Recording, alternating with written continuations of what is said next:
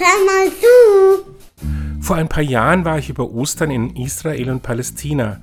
Besonders ist mir noch die Begegnung mit einer Ordensschwester in Jerusalem im Gedächtnis. Schwester Monika Düllmann leitete dort ein christliches Krankenhaus, in dem Christen, Moslems und Juden in ihrer letzten Lebensphase behandelt werden. Bei der Zimmerbelegung wird nicht nach Religion getrennt. Es bleibt allen hier gar nichts anderes übrig, als sich ganz nahe zu kommen. Alle Patienten essen koscher, feiern das Zuckerfest und färben Ostereier. Obwohl es an diesem Ort eigentlich ums Sterben geht, konnte Schwester Monika viele Hoffnungsgeschichten erzählen.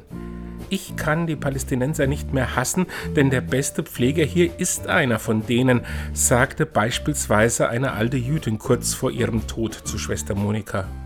Weil die Menschen mit der gleichen Lebenssituation hierher kommen, merken sie, dass das, was uns verbindet, viel stärker ist als das, was uns trennt, sagt Schwester Monika dazu. So geht Frieden. Und tschüss.